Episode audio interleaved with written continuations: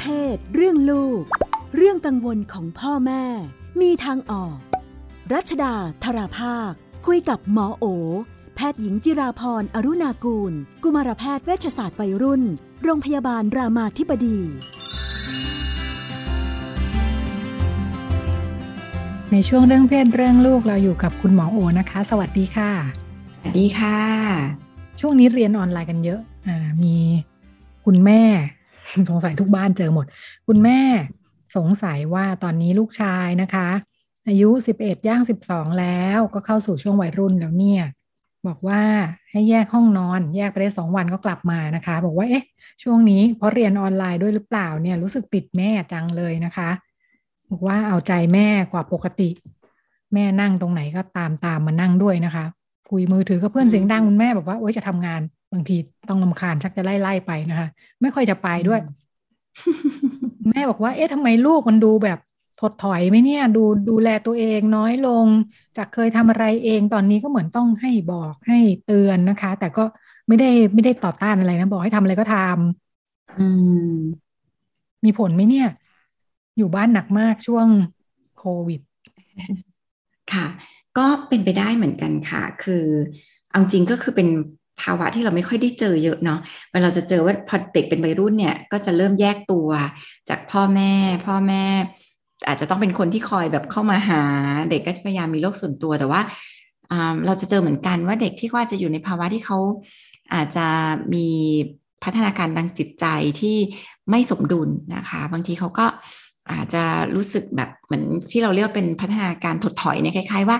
มันก็จะเหมือนอยากได้รับความสนใจที่มากขึ้น เราอยากได้รับการดูแลที่มากขึ้น ก็จะเห็นอาการแบบคล้าย ๆ อย่างที่เล่าได้นะคะ ก็คือบางทีก็เหมือนพอแม่อยู่ตรงไหนก็มาอยู่ คือมันมันมันเหมือนกับบางทีมันขาดความมั่นคงทางจิตใจ หรือมันรู้สึกว่าแบบมันอาจจะมีความเครียดอะไรบางอย่างมันเลยทำให้ต้องการที่จะเติมพลัง ชีวิตตัวเอง ซึ่งหลายครั้งก็มาอ้อนแม่บ้าง มาทำให้แม่ทำอะไรบ้าง หรือบางทีก็จะออกมาเป็นลักษณะพฤติกรรมที่ดูแบบเออแต่ก่อนก็ทำอะไรได้ดีเดี๋ยวนี้แบบไม่เอาแม่ทำให้หน่อยหรืออยากนอนกับแม่คือบางทีมันมันเป็นได้เหมือนกันมันก็เข้าใจว่าพฤติกรรมเหล่านี้เนี่ยเป็นการสื่อสารรูปแบบหนึ่งนะคะว่าลูกเราเนี่ยเขาอาจจะกำลังต้องการความช่วยเหลือ บางอย่างอยู่เหมือนกัน เขาอาจจะเออต้องการกำลังใจต้องการพลังใจ เนาะก็อาจจะชวนเขาคุยว่าตอนนี้เป็นยังไงบ้าง เรียนออนไลน์เป็นยังไง คือบางทีเนี่ย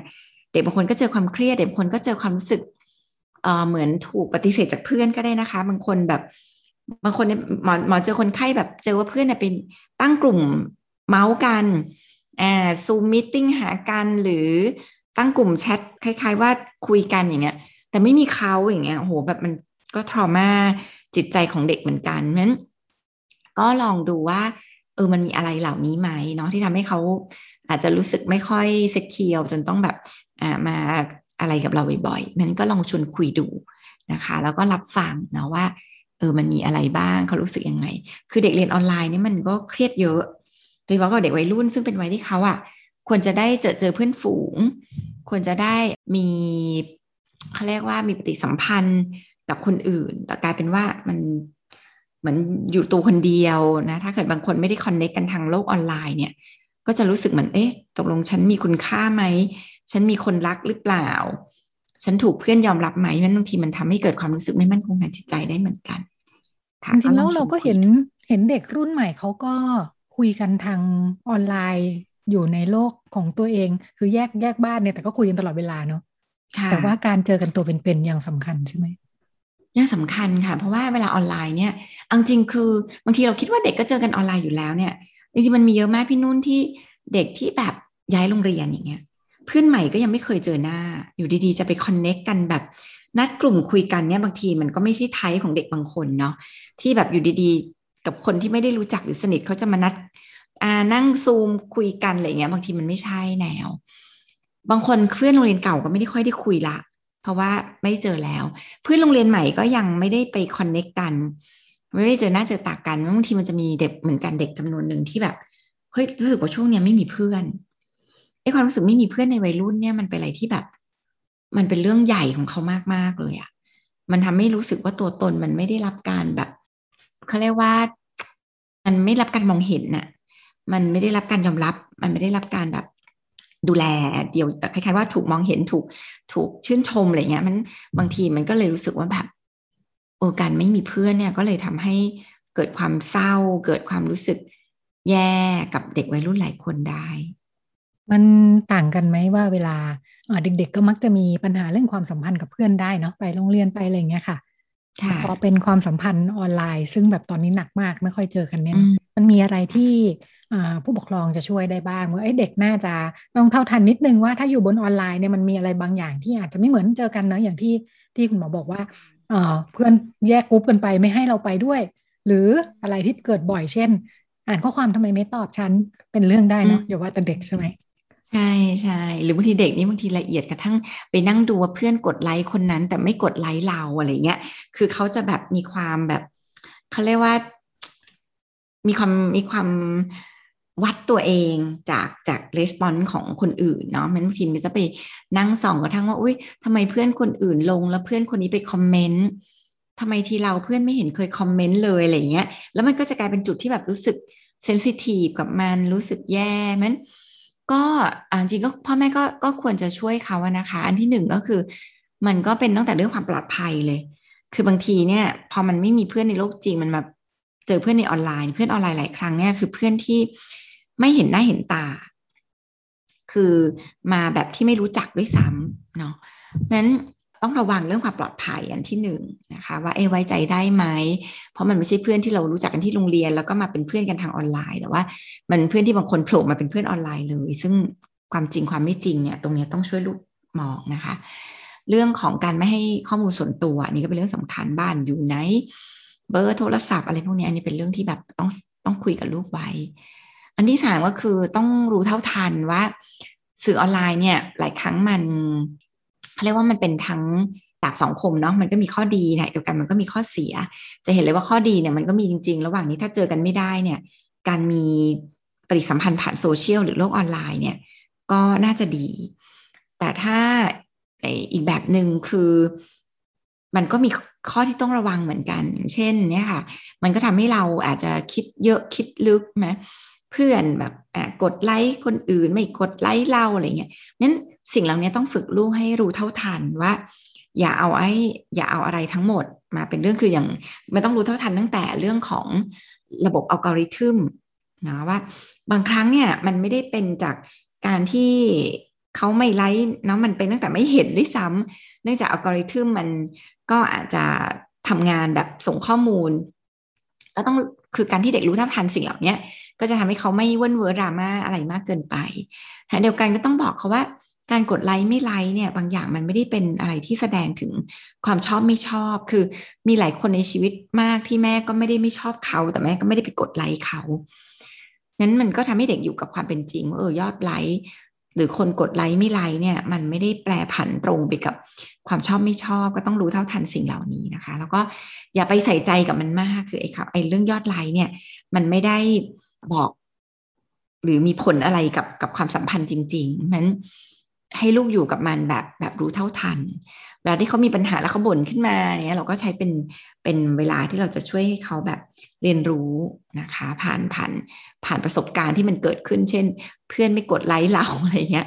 อ่ก็ชวนเขาคุยว่าแอบมันเป็นยังไง มันเกิดจากอะไรได้บ้างอ่าบางอย่างมันอาจเราคิดไปเองก็ได้เนาะบางอย่างก็ หรือบางอย่างเราก็ควรจะเคารพเขาเนาะที่เขาจะเขาอาจจะไม่ได้ไม่ชอบเรา แต่เขาไม่ได้ชอบบริบทที่เราถ่าย หรืออาจจะไม่ได้ไม่ชอบ แคปชั่นที่เราแคปอะไรเงี้ย คือคือให้เขาเรียนรู้ที่จะอยู่กับสิ่งเหล่านี้นะคะ เพราะว่า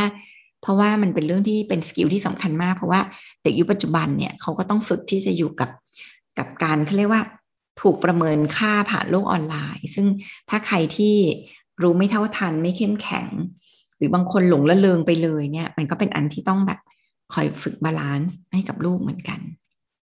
ทำให้แบบนี้ถึงได้มีผลกับอายุของของเด็กของลูกที่เราจะปล่อยให้ใช้โซเชียลไหมคะเพราะเรื่องพวกนี้พออธิบายแล้วบางทีมันก็ดูยากเหมือนกันเนาะ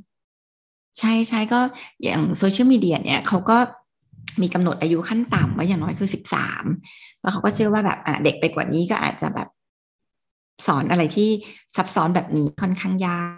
แต่ว่าถ้าโตน่อยก็อาจจะพอพูดคุยได้ แต่ไงก็ตามจริงมันก็มีผลกับเราแม้กระทั่งเป็นผู้ใหญ่ ถ้าเราไม่ไม่ไม่ไม่ ไม่รู้เท่าทันหรือไม่ใช้มันในความเป็นเขาเรียกว่า ไม่ใช้ไม่ใช้มันแบบ แบบที่รู้เท่าทันมันเนี่ยมันก็จะส่งผลกับเราแบบเลี่ยงไม่ได้นะคะ เพราะว่าทั้งตัวยอดไลค์เองเนี่ยจริง ๆ ก็ส่งผลกระทบเชิงลบกับเราเหมือนกัน หลายคนก็ติดยอดไลค์หลายคนก็พยายามจะเชฟตัวเอง โดยไม่รู้ตัวเนาะไปเป็นแบบไปเป็นสิ่งที่แบบคนชอบนะคะ อยากอยากให้คนแบบ ชื่นชมแหมก็พยายามจะแบบโพสต์เรื่องที่คนกดไลค์เราเยอะอะไรเงี้ยมันหลายครั้งมันก็จะเชฟตัวตนเราไปแบบ แบบที่เราไม่รู้ตัว คุณแม่เลยสงสัยต่อไป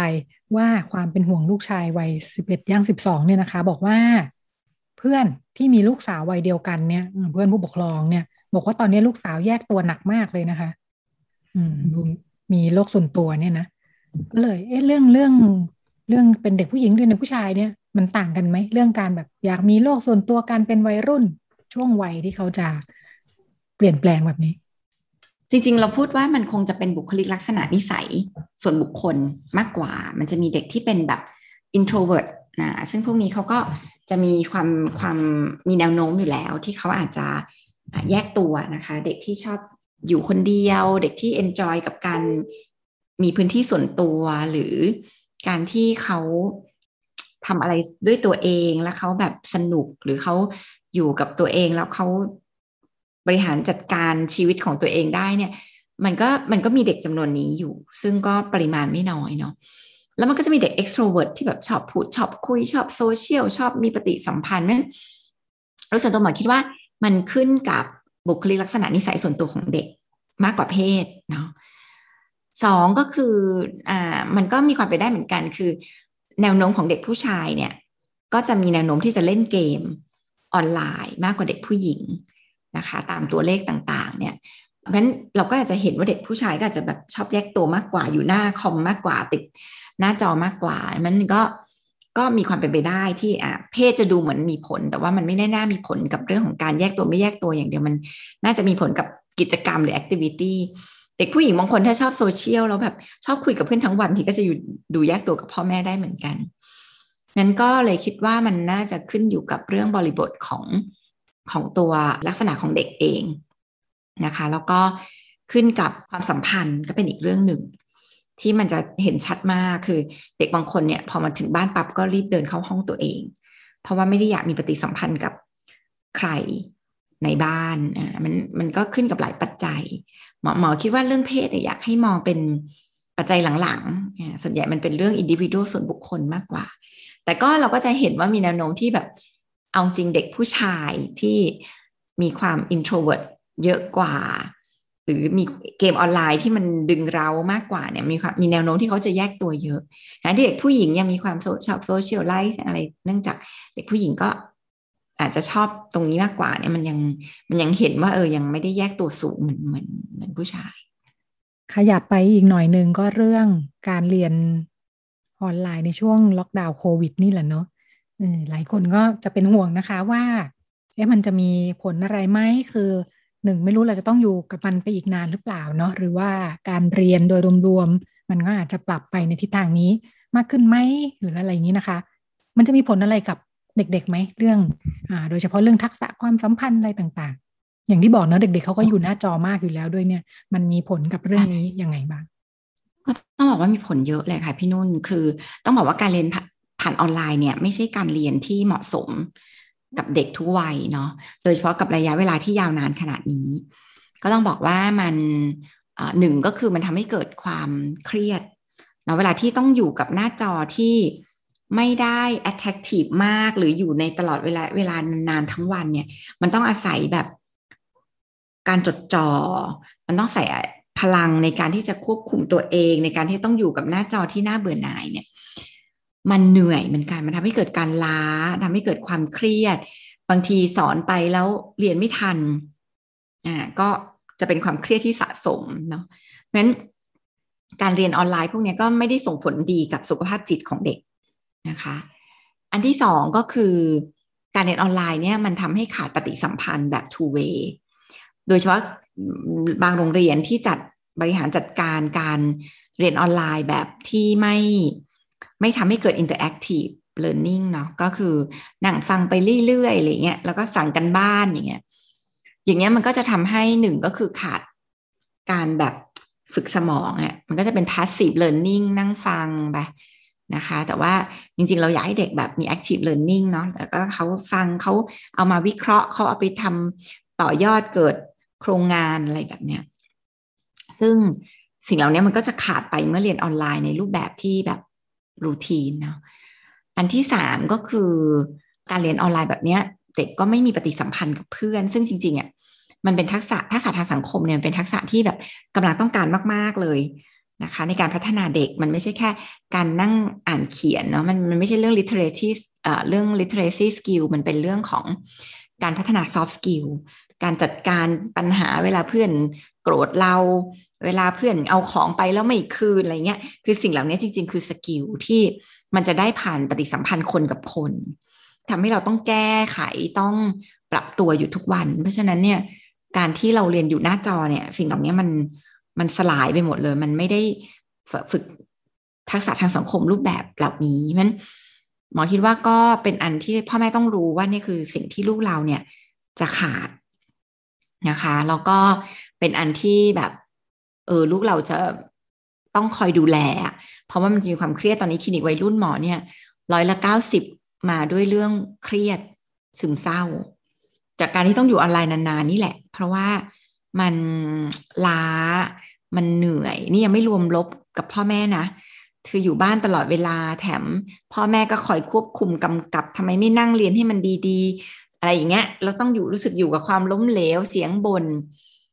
คอน FLICT อ่าความวุ่นวายในบ้าน อยากเรียนน้องเสียงดัง อะไรแบบเนี้ยเอออยากเรียนอาม่าที่เป็นอัลไซเมอร์ ก็โวยวายในบ้านอุ้ยมันแบบ มันเป็นอะไรที่เคออสมาก ๆ เลยนะคะ ในในวิถีชีวิตของเด็ก เพราะฉะนั้นเนี่ยก็เป็นเรื่องที่ที่ต้องบอกว่ามันมันไม่น่าส่งผลกระทบเชิงบวกกับเด็กเนาะเท่ากับส่งผลกระทบเชิงลบนั้นต้องบอกว่าการเรียนออนไลน์เนี่ยเป็นออปชันที่เราประทังชีวิตไปก่อน แต่ไม่ต้องไม่ต้องไม่มองว่านี่คือการเรียนที่แบบ เราต้องเอาเป็นเอาตายกับมันเนาะแล้วค่ะเดียวกันเนี่ยช่วยให้ลูกเนี่ยได้พัฒนาทักษะด้านนี้กับเรื่องอื่น